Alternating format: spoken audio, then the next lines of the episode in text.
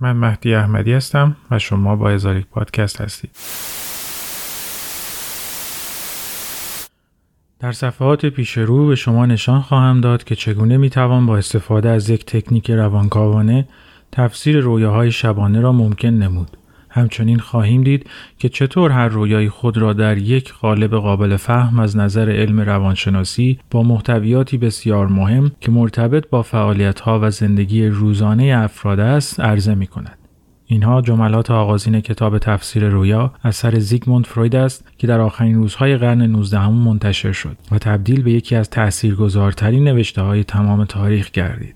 از نظر او رویا دو کارکرد روانی داشت یکی تخلیه انرژی های سرکوب شده در زندگی روزانه و به عبارتی رسیدن به آرزوهای نرسیده بود و دیگری محافظت از خود عمل خوابیدن و استراحت و آماده شدن بدن برای روز بعد. که این دومی با اولی گاهی سر نظام میگذاشت و باعث تغییراتی در محتویات خواب می‌شد. مثلا رسیدن به آرزویی مثل انتقام از همسایه بدرفتار می توانست تبدیل به کابوسی گردد که رشته خواب را پاره کند و فرد را از خوابی که برای زندگی او ضروری است محروم سازد. چنین می‌شد که اجزای خواب مبدل به نمادهای گنگی می‌شدند. مثلا مرد همسایه با حیوانی که خصوصیاتی شبیه او داشت جایگزین می‌شد. اگر همسایه آدم تندخویی بود احتمالا در خواب با یک سگ وحشی یا حیوانی درنده جایگزین می گردید و اگر آدم خودخواهی بود احتمالا جای او را گربه مغرور می گرفت و در رویا این گربه بود که مجازات می و کتک می خورد و انرژی نفرت خواب بیننده به این وسیله و غیر مستقیم تخلیه می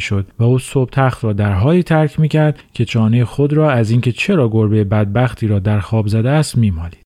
با این حال حتما این سوال در ذهن شما هم پیش آمده که پس کابوس ها چطور و مگر نه اینکه کابوس ها ما را وحشت زده از خواب بیدار می کنند آیا کابوس ها هم برآورده شدن آرزوهای روزانه ما در خواب است فروید هم به این سالها فکر کرده بود. بیماران آسیب دیده از جنگ اول برای او رویاهایی از لحظات حراسآور خودشان را تعریف می‌کردند که مدام و بارها و شبها تکرار می‌شد.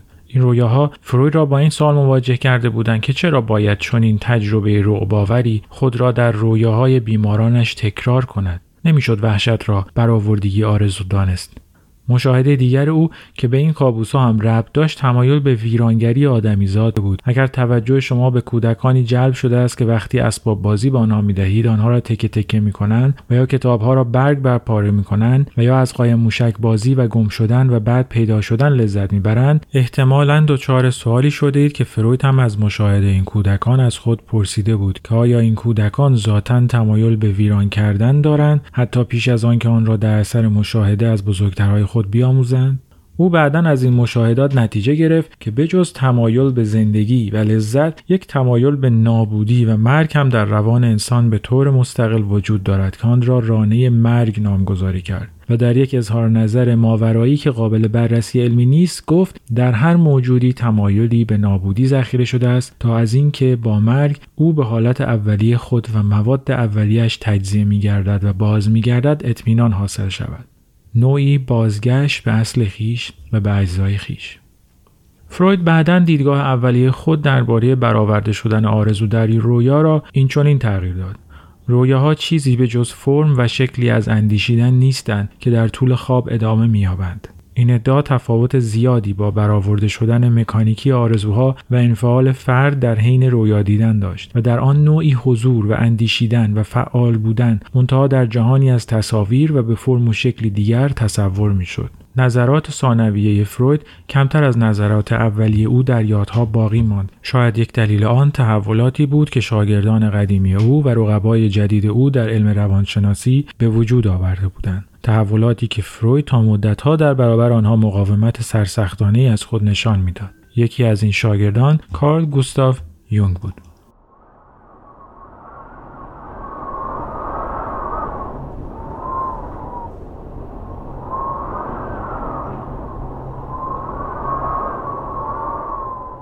یکی بود یکی نبود. غیر از خدا هیچ کس نبود. یه پادشاه بود یه پسر داشت که از تمام دنیا پهلوش عزیزتر بود.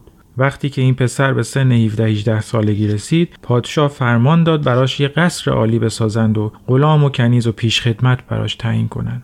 یه روز پسر پادشاه توی اتاق بیرونیش نشسته بود که صدای درویشی از بیرون قصر بلند شد. پسر پادشاه به پیشخدمت گفت برو یه چیزی به این درویش بده. پیش خدمت اومد پول به درویش بده. درویش گفت نمی‌خوام. گفت پس نون برات بیارم. گفت نونم نمی‌خوام. من اومدم پسر پادشاه رو ببینم و با دست خودم پیشکشی که براش آوردم بهش بدم. پیش خدمت به پسر پادشاه گفت و پسر پادشاه اجازه داد. درویش وارد شد. تعظیم کرد و گفت من از هند میام و برای تو فرشی آوردم. وقتی فرش را وا کرد پسر پادشاه روی فرش عکس دختری را دید که یک دل نه صد دل عاشقش شد. گفت درویش این دختر کیست؟ کجاست؟ چجور می‌تونم اونو پیدا کنم؟ درویش گفت این شکل دختر نارنج و ترنجه و در بالای فلان کوه در یک باغی است که خیلی ها اسم آوازه اون رو شنیدن و دنبالش رفتن. اما به وسالش نرسیدن و جونشون رو روی این کار از دست دادن. برای اینکه راه و رسم کار دستشون نبود. اما من می‌تونم به تو کمک کنم و تو رو به وسالش برسونم. اگر مشتاق هستید تا بقیه ماجرای داستان نارنج و ترنج را بدانید رابطه با یک archetype یا کهنالگو در روان شما فعال شده است.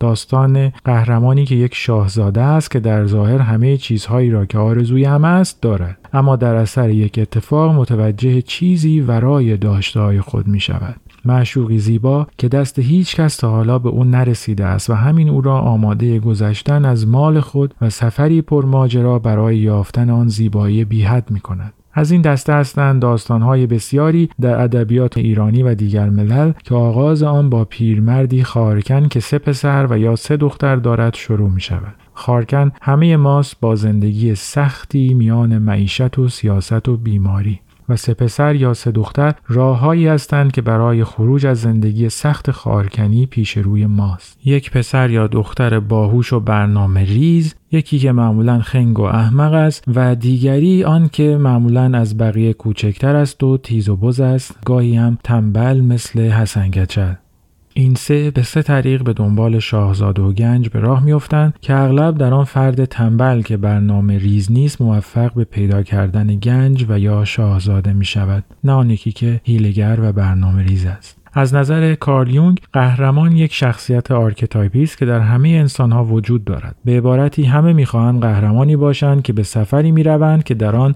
گنجی مییابند. او برای توضیح archetype مفهوم ناخودآگاهی که در همه مشترک است را ابداع می کند. به او ساختار ناخودآگاه انسان ها همانطور که آناتومی بدنشان به هم شبیه است به هم شباهت هایی دارد و برای همین تمایلات انسان ها فارغ از اینکه از چه تاریخ و قوم و زبان و نژادی میآیند با هم مشابه است. همه اقوام برای خود قهرمان هایی دارند و می‌خواهند که مثل او باشند. همه می‌خواهند مانند فرزندان پیرمرد خارکن به گنج برسند و یا مثل رستم دستان یا هرکول و یا کروغلو پیروز شوند. آنها در این راه از قهرمانها تقلید می کنند مانند آنها لباس می پوشند حرف می زنند عینک می زنند سیگار برگ می کشند و با این عمل جادویی می خواهند که خود را کم کم به قهرمان تبدیل کنند. شبیه های بومیان آفریقایی که با زدن ماسک شیر به صورت خود قدرت شیر را در خود باز تولید می کنند و حراس را از خود دور می سازند و تلاش می کنند که نهایتا به شیر تبدیل شوند. اینطور می شود سند مد را هم فهمید که چرا مردم عامی تلاش می کنند تا همان گونه لباس بپوشند که قهرمانهایشان لباس می پوشند و البته ناگفته معلوم است که این شبیه سازی ظاهری اغلب به قهرمان شدن درونی و آن شادی بیپایان منتهی نمی گردد. همین فرمول دستمایه فیلم ها و کارتون های بسیار امروزی هم شده است که در آن کودک از همه جا بیخبر معصومی مثل هری پاتر بیان که بخواهد و یا بداند در مسیر سفری پرخطر میافتد که بی اینکه راه خروج از آن را بداند با تکیه بر دوستان نزدیک و قلب پاک و اتحاد احساسات و منطق در نهایت بر نیروهای تاریکی غلبه می کند و البته که در پایان چنین سفری شورانگیز و غلبه بر تمام هیلای پیش رو او دیگر می تواند برای همیشه به خوبی و خوشی زندگی کند. یونگ معتقد بود علاوه بر گونه از خواب که فروید مورد بررسی قرار داد که بیشتر معطوف به تاریخچه زندگی روزمره افراد است و تمایل بر رسیدن به آرزوها دارد نوع دیگری از خواب هم وجود دارد که ناشی از شباهت روان ناخودآگاه همه انسان هاست و در آن معنا بخشیدن به زندگی و قهرمان زندگی خود شدن و به گنج رسیدن اهمیت دارد اینجا بود که یونگ بین داستانهای کهن و تجربه هنری و کیمیاگری پلی برقرار کرد در تمام این روش های هنری، علمی و کیمیاگرانه کشف معنا، فهم رابطه خود با هستی، با سیارات و یا کهکشان ها و اینکه چرا به زمین آمدیم و بعدا به کجا خواهیم رفت و اینکه زندگی اگر ارتشی دارد چرا به پایان می‌رسد مورد بررسی قرار می‌گیرد. یونگ معتقد بود که گونه ای از خوابها که کمتر نشانی از مسائل روزمره زندگی دارند از این دستند. امروز در قسمت دوم گفتگو با دکتر علی فیروزآبادی از روش های تفسیر رویا و محدودیت های آنها و همچنین اثر درمانی آنها بر بیماران صحبت خواهم کرد. دکتر علی فیروزآبادی استاد روانپزشکی در دانشگاه علوم پزشکی شیراز است که آثار متعددی در زمینه روانپزشکی دارد. از جمله ترجمه کتاب تعبیر رویا نوشته فردریک ال کولیچ و همچنین تعلیف کتاب علم شبه علم باور حقیقت و خیال نگاهی انتقادی به طب مکمل و جایگزین.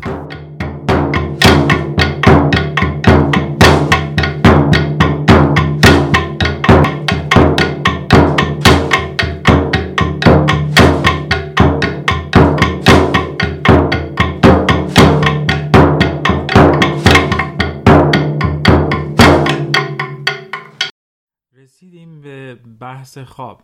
از صحبت که در مورد ناخودآگاه می‌کردیم و اینکه در اختیار همه هست و همینطور در مورد اینکه معناش رو چجوری میشه فهمید که متخصصایی هستن می‌تونن معنا رو بهتر توضیح بدن.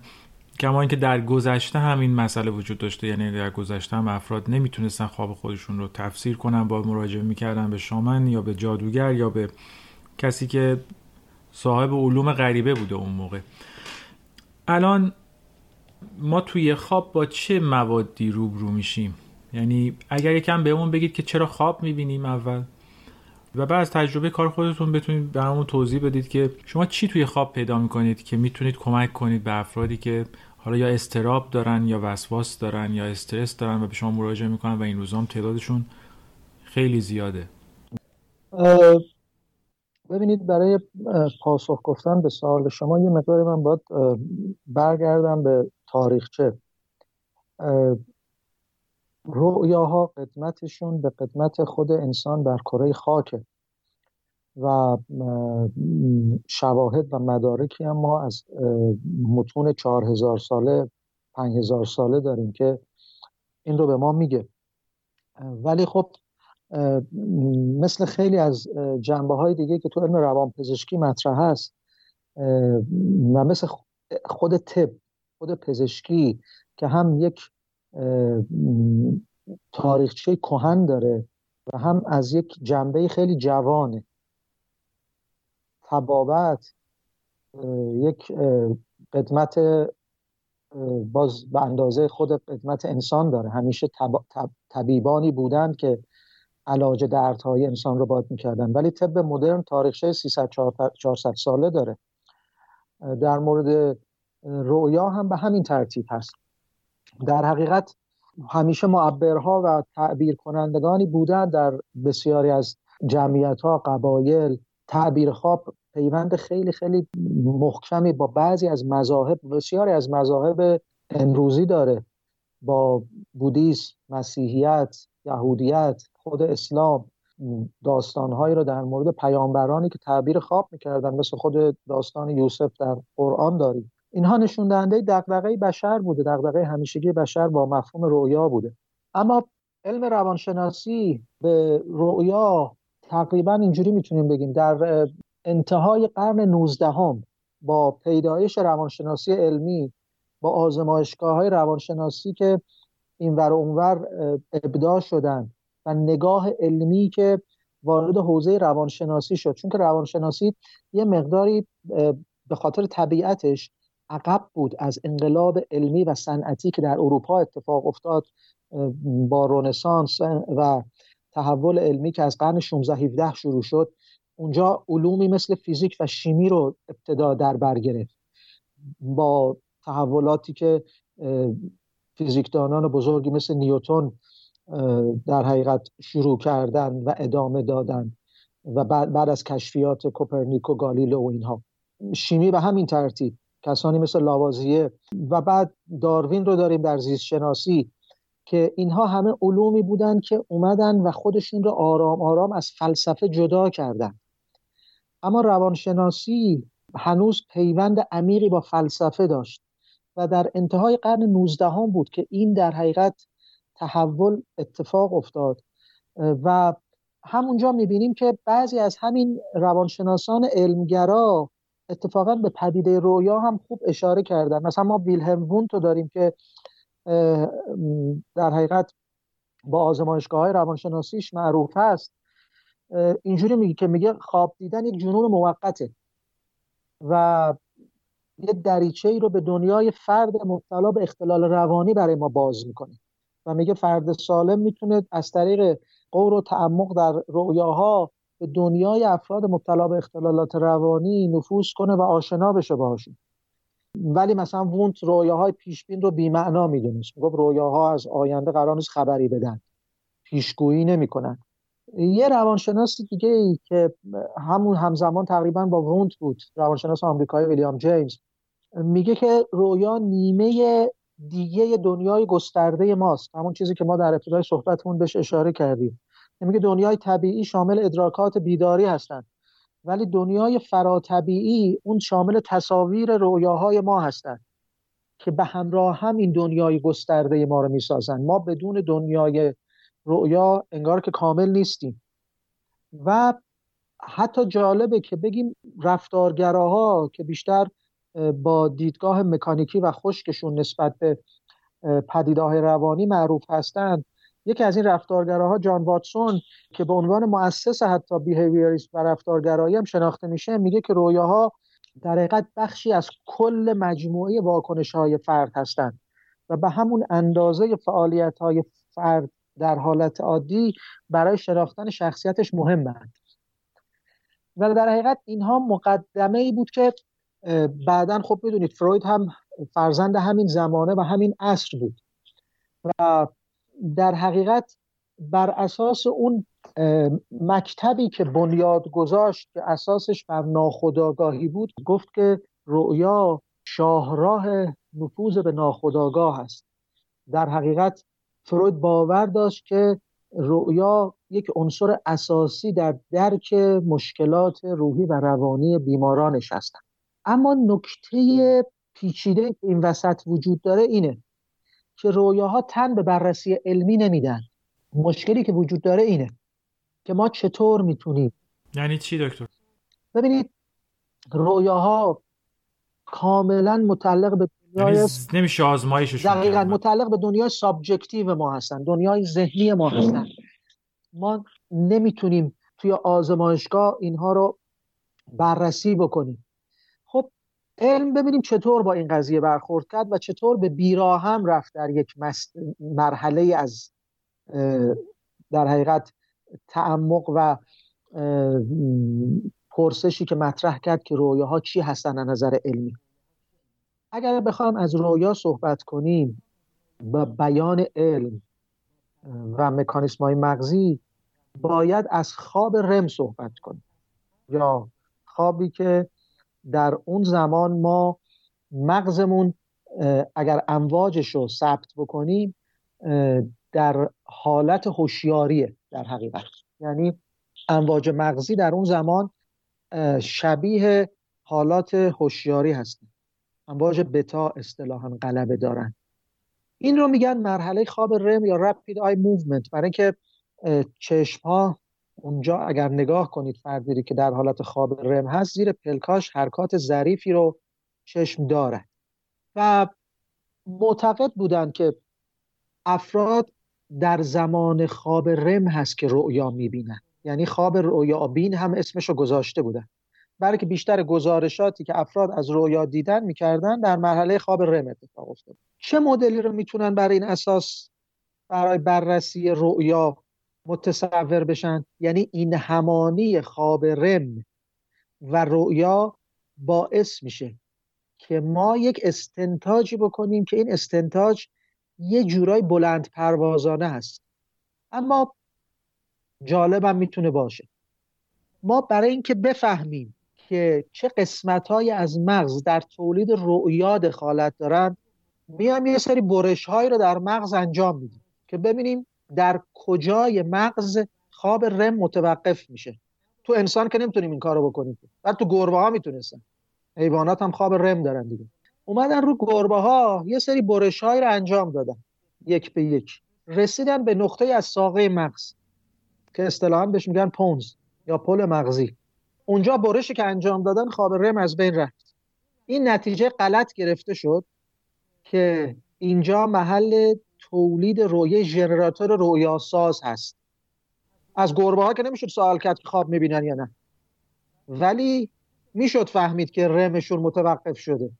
پس نتیجه گرفتن که رویا متوقف میشه. یعنی این همانی رم و رویا رو فرض کردن. در صورت که فرض غلطی پس بر اساس این یه نتیجه گیری ساده کردن. اومدن گفتن که خب این ساقه مغز که در محلی نیست که محل افکار و اعمال عالی و هدفمند انسانی باشن. یه ژنراتوری هست که سری تصاویر میده اون بالا. پس گفتن اینا یه سری تصاویر بیخود و بیمعنای مزخرفن. هیچ معنای خاصی هم پشتش نیست. بله هدفش با چیز دیگه ای باشه مثلا. و گفتن که بعد این تصاویر رو ذهن ما می‌گیره یه داستان براش درست می‌کنه. داستانی که حاصل چیه؟ حاصل این projection تصاویر بیمعنایی هست که pons میفرسه اون بالا. این در دهه شست یک بحرانی رو در روانکاوی به وجود آورد. یعنی در اجلاس سالیانه انجمن روان, روانپزشکی آمریکا پرسشی رو از افراد انجام دادن به شکل نظرسنجی که آیا به نظر شما بر اساس آخرین یافته های اون زمان دهه شست که دو تا دانشمند اون زمان به نام هاپسون و مکارتی بودند که این آزمایش ها رو انجام داده بودند آیا بر اساس این یافته ها دیگه شما اعتباری برای نظریه رؤیای روانکاوی قائل هستید یا نه؟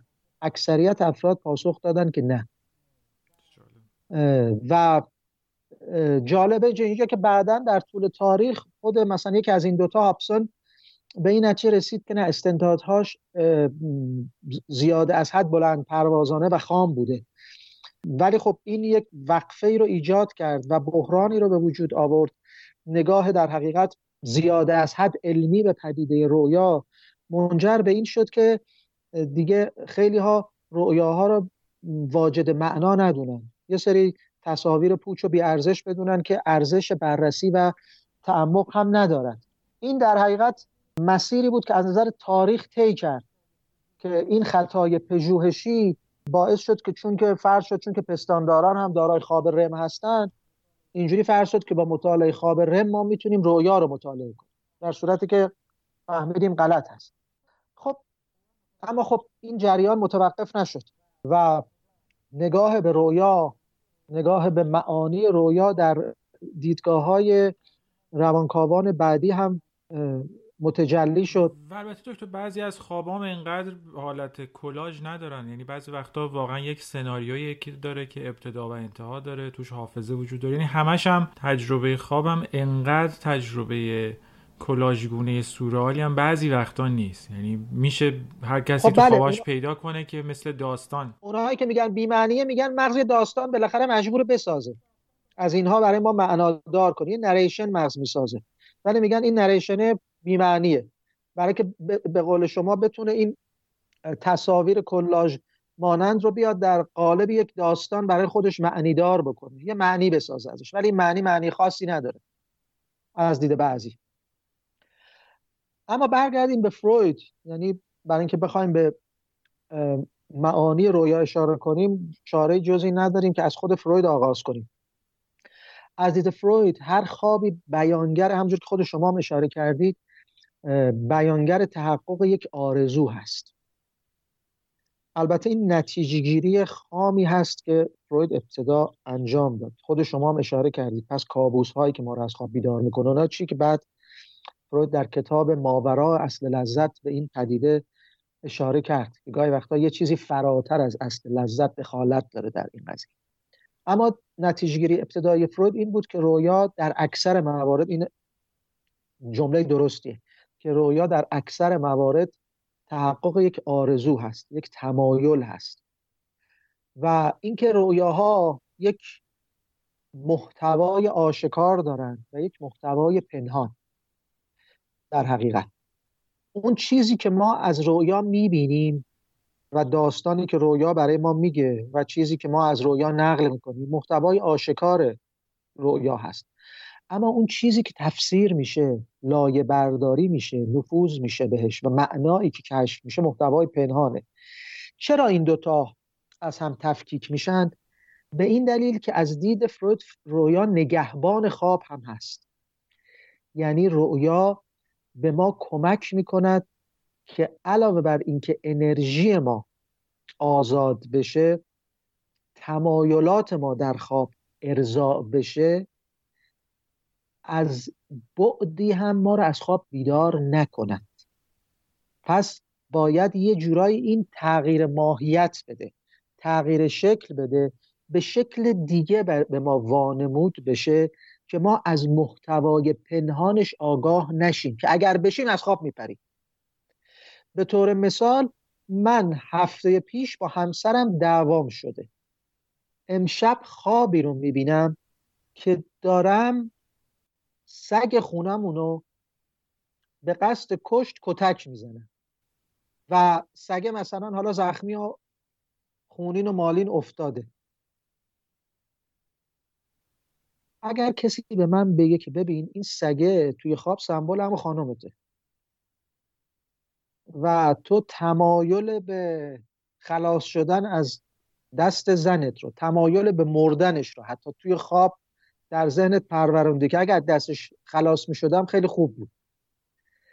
این چون که در عمق زمیر ناخداگاه من هست من اصلا تمایلی ندارم اینو بدانم. من زنم رو دوست دارم و اگر کسی به من بگه تو تمایل به مردن زنت داری من پس می‌زنم این رو. همین معنا اگر به شکل آشکار در خواب من ظاهر بشه من خواب بیدار میشم. برای که من زنم رو دوست دارم و نمی‌خوام ببینم دارم کتکش می‌زنم و حالا در حال مرگه.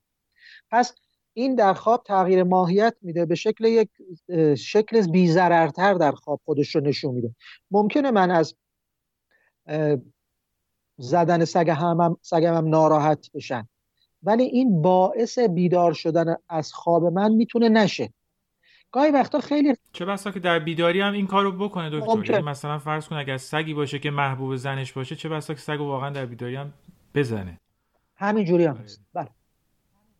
و گاهی وقتا خیلی این محتوا خیلی از هم فاصله می‌تونه داشته باشه. به طور مثال من خوابی رو از یکی از مراجعین خودم شنیدم که در خانه بود و از هر طرف سوسک های بالداری که به اندازه یک دمپایی بودن بهش حمله می‌کردن. و این سوسک ها رو داشت با دمپایی پس می‌زد عقب می‌زد و می‌خواست این سوسک ها رو نابود بکنه. و وقتی خوابش رو تعریف کرد تعابیری که در مورد سوسک به کار برد من یادداشتام ورق زدم و گفتم ببین این تعابیری که در مورد سوسک به کار بردی که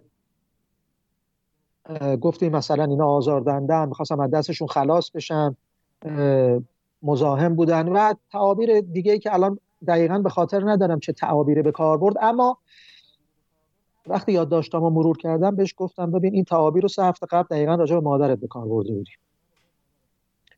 و اون براش شگفتانگیز بود. اما به همون یعنی حس موزیانه مادرش تبدیل شده بود به, به که بله. و گفتم ببین این خشم خشم تو رو باستاب میده. خشمت از مادرت. حس حسی که نسبت حس منفی که نسبت به مادرت داری. اما در خواب این تغییر ماهیت داده و بدل به سوسک شده. یعنی این جابجایی در خواب صورت می‌گیره. در خواب یک پدیده دیگه هم اتفاق میفته که اسمشو می‌ذارن condensation یا تراکم. یعنی تصاویر مختلفی از جنبه های مختلف می‌تونه در خواب ظاهر بشه که هر کدامش یک معنایی داشته باشه. ما در دنیای واقعی شترگاو پلنگ نداریم ولی در رویا شترگاو پلنگ داریم. اینها می‌تونن عناصر مختلف رو با هم دیگه ترکیب بکنن در یک نماد خاص در خواب ظاهر بشن. همه اینها باعث توی تخت جمشید هم داریم بله. آره. به همین معنی که شما میگید احتمالا مثلا موجوداتی که بال دارن دم مثلا اغرب دارن و سر شیر دارن که انگار اون موقع بیشتر اینا رو به دنیا وارد اصلا اسطوره ها اصلا حالا اون یک داستان جدایی است که یه پادکست جدا می‌خواد. اسطوره ها اصلا رویاهای ملت ها هستن. تجلی رویاهای ملت ها پس بین این محتوای آشکار و محتوای پنهان به خاطر اینکه خواب ما تداوم پیدا کنه باید فاصله وجود داشته باشه و وظیفه درمانگر هم هست که به این دنیا بتونه نفوذ کنه و محتوای پنهان خواب رو آشکار کنه. تو یه لحظه اینجا وایسیم یه پرانتز باز کنیم. این مریض شما وقتی که شما بهش گفتید که خب این احتمالا این سوسکا مادر تو هستن که تبدیل شدن به این شکل و تو تونستی باشون مقابله کنی چون در خواب نمی‌تونستی اون خشم خودتو به مادر واقعیت ابراز کنی. این چه تأثیری روی مریضتون گذاشت؟ آیا این باعث شد که بترسه یا خوشحال شه؟ چجوری این کمک کرد به درمان شدن؟ یعنی مرحله بعد چیه؟ خب ببینید من اگر بخوام خیلی وارد جزئیات بشم با تکنیک های روان درمانی رو توضیح بدم اینجا. ولی به طور خیلی خلاصه میگم که مهم اینه که ما کی این رو بگیم. چه بسا که من این خواب رو بشنوم و هیچی نگم در یک مرحله یک ماه بعد دو ماه بعد این رو به مراجعم بگم. بستگی داره که حس کنم آیا اون آمادگی شنیدن این تعبیر و تفسیر رو از من دارد یا نه. اگر بی موقع زود هنگام این تعبیر رو بهش ارائه بکنم و این پیوند رو برقرار بکنم ممکنه پس زده بشم و مراجع من بگه که این معنایی نداره برای من و انکار بکنه. چون که هنوز نمی‌تونه با تمایلات و تصورات منفی که راجع به مادر داره روبرو بشه. اعتراف به این که من تمایل به خلاص شدن از دست مادرم دارم من این احساس منفی رو نسبت به مادرم دارم اعتراف ساده ای نیست. پس باید این آمادگی درش وجود داشته باشه. یعنی اون پدیده ای هست که ما در روان درمانی بهش میگیم مقاومت. مقاومت بیمار اگر در این زمان بیدار بشه کمکی به درمانش که نکرده هیچی بلکه باعث شده که روند درمان هم به عقب بیفته. پس این خیلی مهمه که ما تعبیر و تفسیر رو چه موقع بدیم که به هنگام باشه و پذیرش بیمار رو در بر داشته باشه. قبل از این یه جایی گفتید که معنای خواب همینطور ممکنه عمیقتر و عمیقتر بشه. ظاهرا ابزار کار شما هیچ وقت دقیق مشخص نیست که چیه. یعنی علیرغمی که رویا در اختیارتون قرار داره برای اینکه کمک کنید به بیمار ولی هیچ وقت هم مطمئن نیستید که معناش چی است؟ یعنی عملا روند درمانی بر اساس یک مفهوم در حال تکاملی همینجوری با هم بین شما و بیمارتون پیش دقیقا همینجوره برید یک نکته رو که اشاره کنم اینه که رؤیاها و تعبیر عالمانه و علمی اونها بر اساس یک به قول معروف گلوساری یا یک فهرسته از پیش تعیین شده هرگز انجام نمیشه. یعنی این تفاوت تعبیر رویاهای قدیمی هست با تعبیر رویاهای علمی مدر شما کتاب های تعبیر خواب قدیم رو باز کنید برای هر سمبل یک معنایی رو گفتن. که مثلا اگر کسی در خواب آره, آره دقیقا. اگر کسی مثلا در خواب ببینه دندانهایش میافتد مثلا به این معناست که به زودی خواهد مرد مثلا. خب، همچین چیزی اصلا معنا نداره. به طور مثال در مراجعی که من مثال زدم سوسک نماد مادر بود. اما در یک مراجعه دیگه همین سوسک ممکنه نماد چیز دیگه ای باشه. یعنی بدون رجوع به تاریخچه خود بیمار تعبیر رویا بیمعناست. یعنی بیمعنا خواهد بود. شما اگر به یک نفری که تعبیر رویای مدرن رو انجام میده به یک روان درمانگر زنگ بزنید و بگید من این رویا رو دیدم لطفا برای من تعبیرش کن این کاملا بیمعناست. یعنی بدون شناخت درمانگر از تاریخچه زندگی اون فرد و بدون آشنا شدن با جنبه های شخصیتیش و بدون ارتباط دادن رویا با زندگی اون انسان تعبیر رویا بیمعنا خواهد پس یک موضوع واحد یک تم مشترک در رویاهای افراد مختلف می‌تونه معانی بسیار متفاوتی داشته باشه. این چیزی که شما گفتی تا اینجا خب فروید می‌تونه گشایش ایجاد کنه برای بعضی از فهمیدن بعضی از این خوابا یه سری خوابایی هست که یونگ بیشتر اونا رو گزارش کرده. خوابایی که شما نمی‌دونید اصلا کجا هستید یا اونی که ملاقات می‌کنید کی هست. شبیه یه سری خوابای هست که به داستانهای قدیمی و باستانی و داستانهای فولکلور شبیه میشه. نه شخصیت شما رو یاد کسی میندازه نه مکان شما رو یاد کسی میندازه و نه حتی یک دعوا خشونتی لزوما رخ میده. می‌خواید در مورد اونم صحبت بکنیم. یعنی جایی که انگار به نظر میاد اونجایی که یونگ بیشتر بهش علاقه منده شبیهتر هست به داستانهای باستانی. آیا شما با این موافقید که یک جور خرد هم در خواب نهفته است؟ یعنی تو این دریایی که پر از این موجودات هست و بعضیش خطرناکن بعضیش نیستن آیا یه خرد هم درش نهفته است؟ خب اگر بخوایم از یونگ صحبت کنیم باز باید برگردیم به اون مفهوم ناخودآگاه.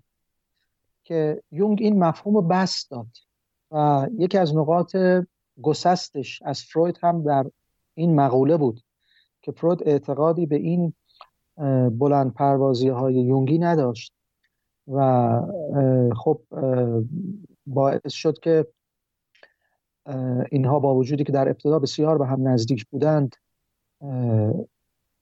گسستی بینشون به وجود بیاد که در طول 25 سال آینده ای که فروید زنده بود دیگه هیچ ارتباطی بین این دو اتفاق نیفتاد یونگ مفهوم ناخودآگاه رو بس داد و از کهن الگوهایی یاد می‌کنه که در حقیقت میراث مشترک اجدادی ما هستند. و میراث تکامل بشری هستند که در نهاد هر انسانی ذخیره شده و جزئی از این ناخودآگاه ما هست. و در رؤیا بخشی از رویا بخشی از نمادهای رویا به این نمادهای کهن الگویی اشاره می‌کنه. یعنی ما رو با نه تاریخچه فردی خودمون به تنهایی بلکه با تاریخچه بشری با تاریخچه تمدن انسانی مرتبط می‌کنه. و یونگ باور داشت که نفوذ به این دنیا رازگشایی و رمزگشایی از این دنیا می‌تونه خیلی دستاورد بزرگتری نسبت به این داشته باشه که ما به تاریخچه فردی یک انسان فقط بتونیم دسترسی پیدا کنیم. و این روان گسترده در حقیقت ابعاد خیلی مختلفی داره. کهن الگوهای مختلفی رو مطرح می‌کنه که در حقیقت پنج کهن الگوی اصلی رو مطرح می‌کنه. کهن الگویی که یونگ اسمشو سایه یا شدو می‌ذاره. اون کهن الگوی تاریک ما جنبه شیطانی وجود ماست. جنبه تاریک وجود ماست. جنبه هست که ما بدون شناخت ازش ناکامل هستیم. و در حقیقت اینجا الان تداعی برام شد. یک جمله درخشان از یکی از روانکاوان مشهور کس که اسمش یادم رفته. اما این جمله درخشان رو داره که میگه انسان فرهیخته رؤیاهای شریرانه دارد. کهن الگویی که جنبه های پنهان زنانگی و مردانگی در وجود هر انسانی هست که یونگ ازش به نام انیما و انیموس یاد می‌کنه. که اینها در رؤیاهای ماها می‌تونه باستاب پیدا بکنه. یونگ میگه که انیموس یا اون در حقیقت جز مردانگی در خانم ها سرکوب میشه و برعکس انیما یا جز زنانگی در مردها سرکوب میشه. و این باعث میشه که ویژگی های مثبت زنانه که در حقیقت در انیما باستاب پیدا می‌کنه مثل ظرافت روحی، مکاشفه، مهربانی، ملایمت رفتاری وقتی مرد متوجه انیمای خودش میشه می‌تونه به سمت خلاقیت بره به سمت مجسم سازی، رقص، نقاشی، موسیقی و برعکس در خانم ها می‌تونه به سمت جنبه های مردانگی که سرکوب میشه. مثل البته اینا تعابیر یونگی هست. این به این معنا نیست که حالا این کلیشه ها در دنیای امروزی هم مقبولیت داشته باشه از دید بعضی. ولی من فقط تعابیر یونگیشو میگم. میگه این جنبه ها جنبه های مردانگی است که در زنها سرکوب شده. اقلانیت و منطق سخت کوشی شجاعت اینها یونگ به جنبه در حقیقت انیموسی ربطش میده. و میگه اینها اینها جنبه های است در حقیقت یک نیمه ای رو ما سرکوب کردیم. حالا اون نیمه که سرکوب شده گاهی وقتا خودش رو در خواب به ما نشون میده و باعث میشه که ما اگر بهش نفوذ کنیم بهش رجوع بکنیم و معناش بتونیم در بیاریم بتونیم خودمون رو به سمت اون کمالی که اشاره کردم هدایت بکنیم. جنبه هایی که در حالت بیداری پسش می‌زنی ولی در خواب خودش رو داره نشون میده. به ما میگه تو این وجوه را هم داری. مثلا مردی که خیلی به مردانگی خودش افتخار می‌کنه به, به اینکه مثلا جنبه های ظریف زنانه رو نداره باز افتخار می‌کنه. سعی می‌کنه این کلیشه های رایج رو در زندگی معمولیش اجرا بکنه. ولی در خوابش پیام هایی رو داره در خوابش چیزهایی رو می‌بینه که در حقیقت داره بهش میگه که تو اونقدر هم که فکر می‌کنی مثلا خشن نیستی. تو می‌تونی مهربان هم باشی. تو لطافت هایی رو در وجودت داری. بخشی از کهن الگوها رو یونگ بهش میگه پرسونا. پرسونا نقش یا نقابی هست که ما در روابط اجتماعی به چهره می‌زنیم که در حقیقت نقش هایی هست که بازی می‌کنیم. مثلا نقشی که من به عنوان فرض کن یک شوهر در ارتباط با همسرم بازی می‌کنم. نقشی که یک به عنوان یک پدر سختگیر برای دخترم بازی می‌کنم. اینها پرسوناهای مختلف نقشهای مختلفی است که ما در زندگی بازی می‌کنیم. مثل اینکه شغل که عوض میشه یا گیریم که عوض میشه شخصیت هم انگار تغییر می‌کنه. دقیقا دقیقا. اینها عوض میشه. بله. حالا با این بحثی که شد دکتر یعنی آیا ما چند نوع خواب داریم؟ مثلا خوابایی که به مسائل روزانه بیشتر مربوطن خوابایی که بیشتر تجربه بشری هستن.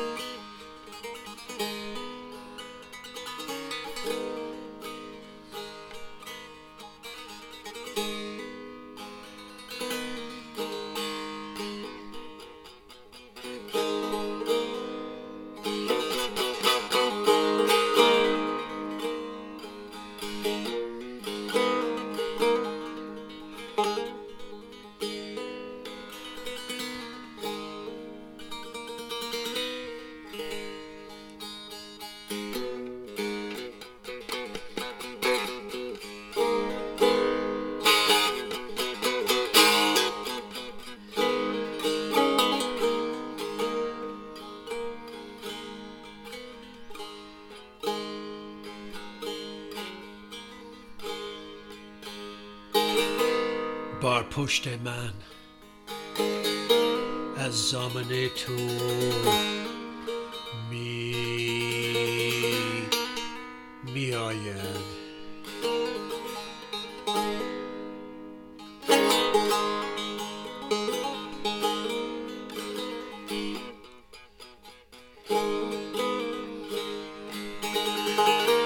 بر پشت من از زامن تو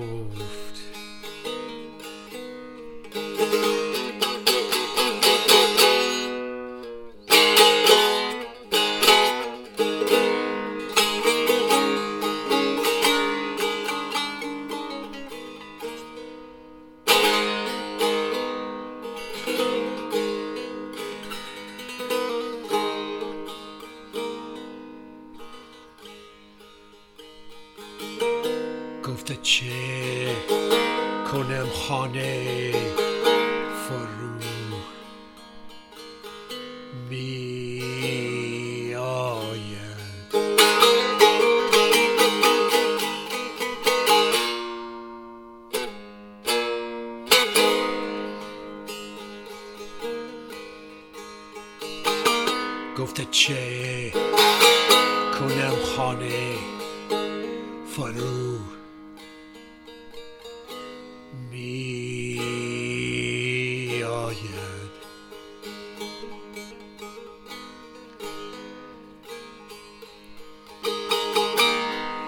My back, it is bent from the burden and weight of our time.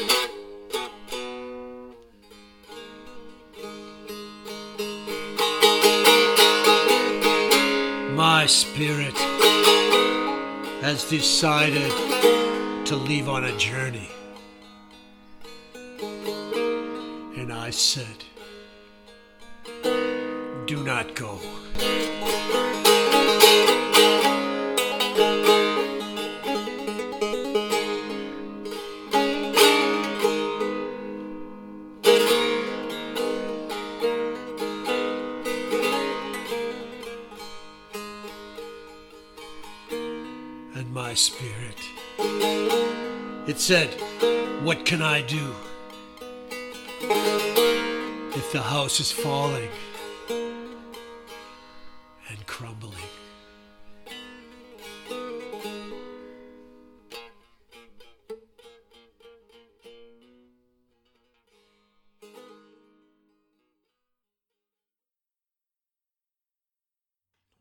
بحثی که شد دکتر. یعنی آیا ما چند نوع خواب داریم؟ مثلا خوابایی که به مسائل روزانه بیشتر مربوطن خوابایی که بیشتر تجربه بشری هستن. خواب همه این جنبه هایی که شما اشاره کردید یا رویاها همه این جنبه هایی که اشاره کردید رو در خودش داره. همونجور که اشاره کردم بسته به این داره که از چه زاویه بهش نگاه کنیم. مثلا روان درمانگری که نگاه کهن الگویی به مقوله خواب نداره خب طبیعتا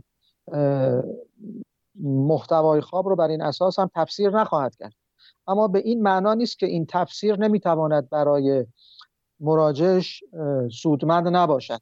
یعنی بخشی از حقیقت هست. یکی از لایه‌های. حقیقت یعنی درش یعنی یک یک مراجع خاص با یک خواب خاص می‌تونه پیش درمانگران مختلفی بره تعبیرهای مختلفی بشنوه و همه این تعبیرها در جای خودش براش کار بکنن و براش سودمند باشن.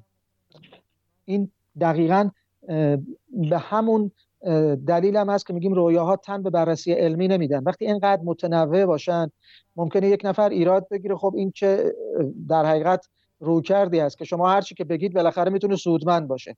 خب این ایراد ایراد شاید سطحی نگرانه باشه.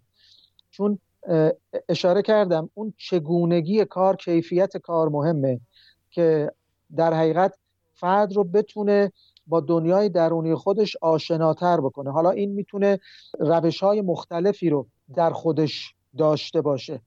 وقتی که از فروید و یونگ صحبت می‌کنیم جا داره که من همونجور که اشاره کردم از یک درمانگر مؤثر در این زمینه هم صحبت کنم یا فریتز پرلز که مؤسس مکتب گشتالت بود.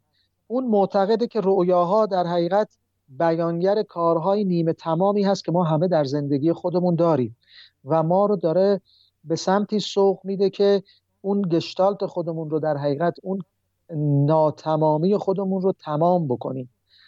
و دریچه ای هست که ما رو به سمت کارهای ناتمام زندگیمون هدایت می‌کنه.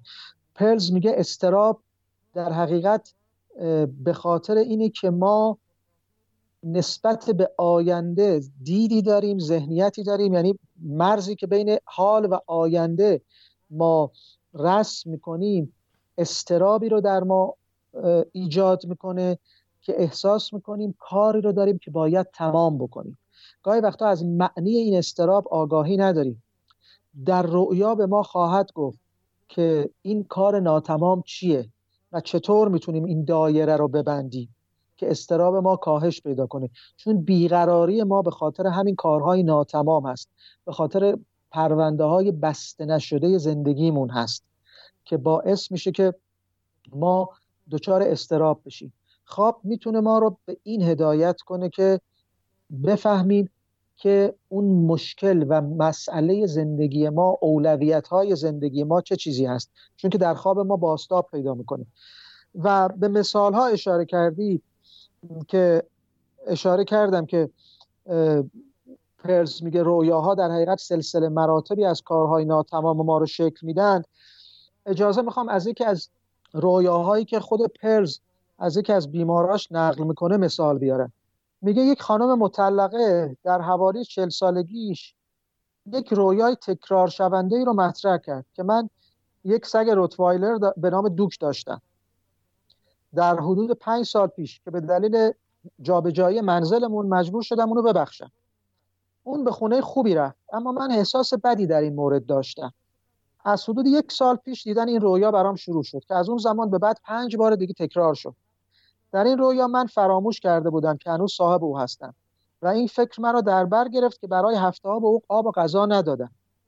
پرز میگه من در این لحظه صحبت قطع کردم و اضافه کردم که خودت رو جای دوک بذار. یعنی سگه. این یکی از در حقیقت روش های تعبیر پرلزی هست. پرلز روش تعبیر رویاش این شکلیه که یک عنصری رو از رویا می‌کشه بیرون و میگه که خودت رو جای اون بذار. فرقی هم براش نداره که اون عنصر موجود در رویا بیجانه یا جانداره. و اتفاقا میگه اگه بیجان باشه بهتره. حالا اینجا از بیمارش می‌خواد که خودش رو به جای دوک بذاره یا سگه بذاره. و میگه اون مکس کرد نگاهی به من انداخت و سپس رویش را به من برگردان. او شروع به گفتن کرد و گفت که دوک میگه من دوباره صحبتش قطع کردم. نه خودت رو جای دوک قرار بده.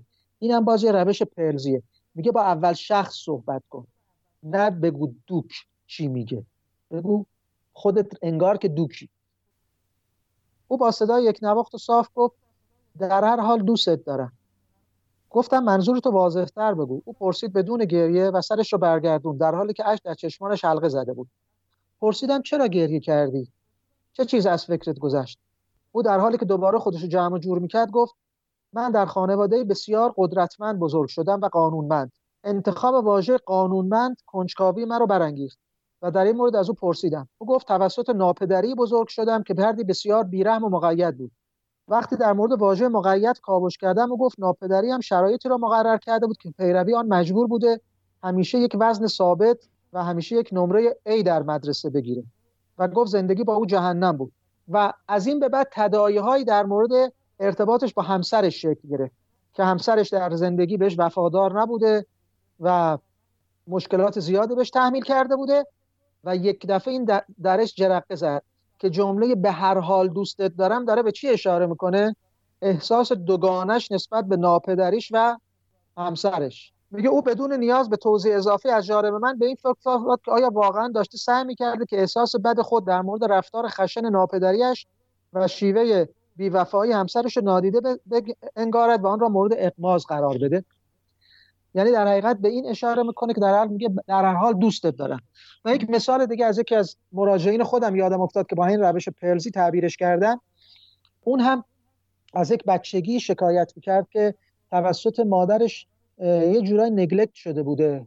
از بیمحبتی و عدم توجه مادر شکایت می‌کرد و خوابی رو نقل کرد. گفت که من وارد یک خونه ای شدم و این خونه اتاقهای مختلفی داشت. من وارد آشپزخونه شدم و کمدهای آشپزخانه رو دراشون باز کردم.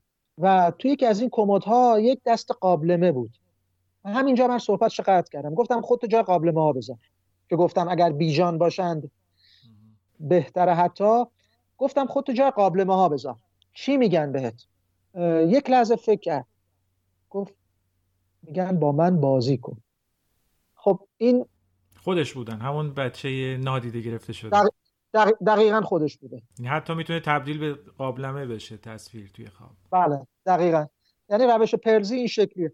حالا روش روش فرویدی بر اساس تداعی قرار داره تداعی آزاد داره. مثلا درمانگر فرویدی باز یک جنبه ای رو از خواب می‌کشه بیرون میگه مثلا این چه چیزهایی رو در ذهن تو تداعی می‌کند و زنجیر تداعی های بیمار و حلقه های مختلفی رو که در ذهنش تداعی میشه دنبال می‌کنه و اونها رو به یک جایی میرسونه. میگه مثلا این عنصر در خواب تو رو یاد چی میندازه؟ چشماتو ببند از نزدیکترین چیزی که در ذهنت تداعی میشه برای من بگو. بعضی از درمانگران نه کلیت خواب رو یهو تعبیر می‌کنن در همون جا. و بعضی خواب رو در همون زمان تعبیر نمی‌کنن همونجور که اشاره کردم. میذارنش یادداشتش می‌کنن و بعد در پیوند با جملات و کلمات و صحبت هایی که مریض در هفته ها و جلسات بعد خواهد گفت تعبیرش می‌کنن بعضی در رابطه با کلمات و جملاتی که بیمار قبل از گفتن رؤیاش بیان کرده و کلمات و جملاتی که بعدش بیان می‌کنه اونها رو تعبیر می‌کنن. این روش ها روش های مختلفی هست که بستگی به اون مکتبی داره که درمانگر بر اساسش تعبیر رو انجام میده. نکته دیگه که باز پرس توی تعبیر رویاش اشاره می‌کنه که خب این مشترک هم هست با دیدگاهی که روانکاوا دارن که گفتم ما مایل به نور انداختن به تاریکی های وجودمون نیستیم.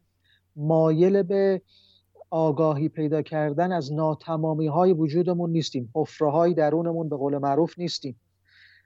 علا رقم نیازی که به وحدت انسجام داریم ما ترجیح میدیم که گاهی وقتا بعضی چیزها رو نبینیم. و پرز این مثال رو می‌زنه میگه که ببینید ما گرایش به تجزیه و انکار حتی به شکل فیزیکی هم داریم که بعضی از جنبه های وجودمون رو از خودمون دور کنیم. انگار متعلق به ما نیستن. مثلا میگه این توی فارسی باستاب داره توی انگلیسی هم هست. مثلا ما میگیم من انگشت دارم. خب توی انگلیسی هم به همین تعبیر بیان میشه. انگار انگشت چیزی جدا از ماست. در حقیقت ما باید بگیم من انگشت هستم. مثل ابزار دیده میشه مثل چیزی که وصل شده به من. آره. ولی میگه توی چین و ژاپن این شکلی نیست. میگه این پلز میگه این می‌تونه از یه سنت غربی منشأ گرفته باشه که منشأ هوشیاری رو تو مغز قرار میدن. ولی توی فرض کن آسیا شرقی مثلا یک جنبه مثلا توی میگه که یه هوشیاری متمرکز و مرکزی رو توی بعضی از این تفکرات شرقی داریم که در اطراف ناف حلقه زده و از اونجا هوشیاری منعکس میشه. یک شبکه ای رو در بدن شکل میده. و مثال می‌زنه میگه که این در حقیقت نویسنده که از پرلز نقل می‌کنه خودش روانپزشکی هست که میگه من در یک مرکز مشاوره دانشگاه به عنوان اینترن کار می‌کردم. مردی برای اولین بار وارد شد. و گفت که به این علت فرستاده شده که سردرد داشته.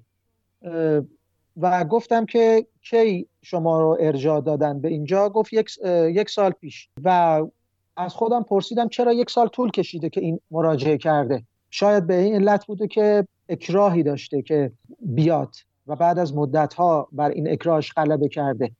میگه من یک دفعه یک جرقه در ذهنم زد بر اساس این تعلیم پرلز گفتم بگو که من سردرد هستم. گفت چی؟ گفتم بگو من سردرد هستم. و میگه مکس کرد و گفت که من سردرد هستم.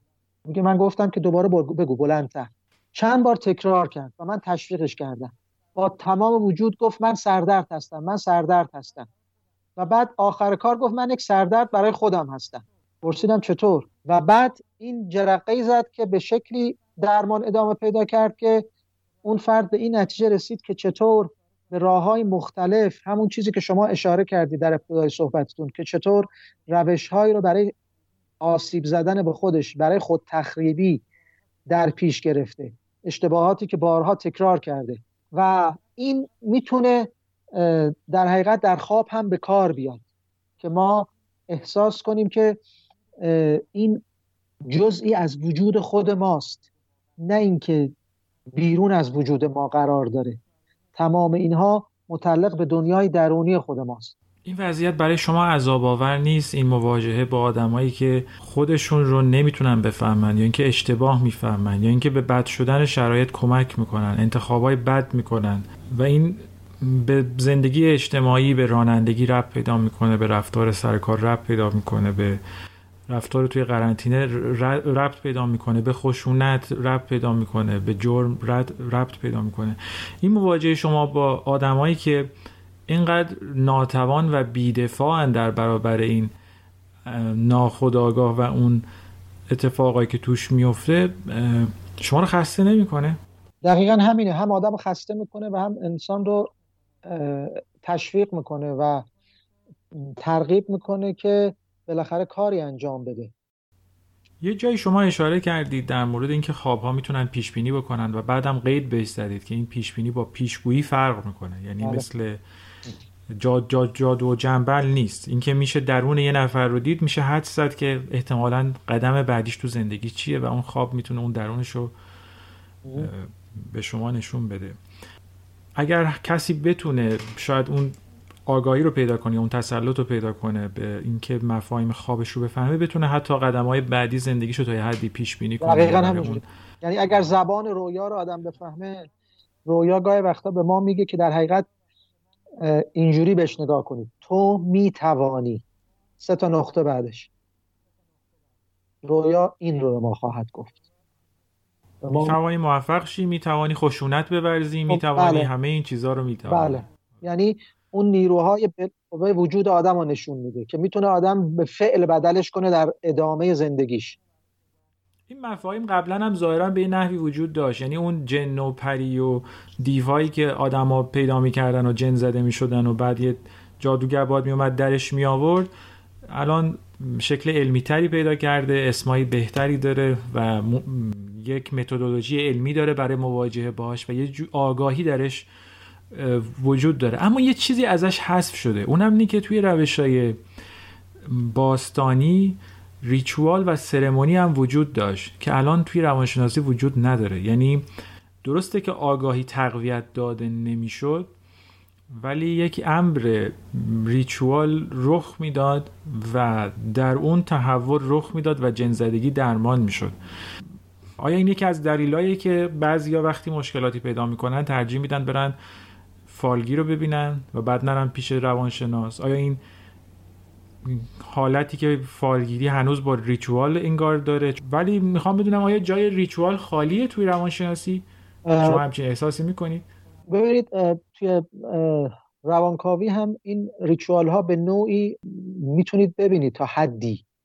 همون کوچ معروف فرویدی و که مریض روش دراز می‌کشه و روان کاوی که پشت سرش مینشیند و بیمار مشغول تداعی آزاد میشه و درمانگر باهاش در موردش تعمق می‌کنه و این خود فرایند اتاق درمانگر و اینا گاهی وقتا این ریچوال های مدرن هست ولی خب حق با شماست. این ریچوال ها یا این شاید بتونی بگیم این هشت و زوائدی بوده که از این کنار رفته و ماهیت اصیل و علمیش خودش رو نشون داده.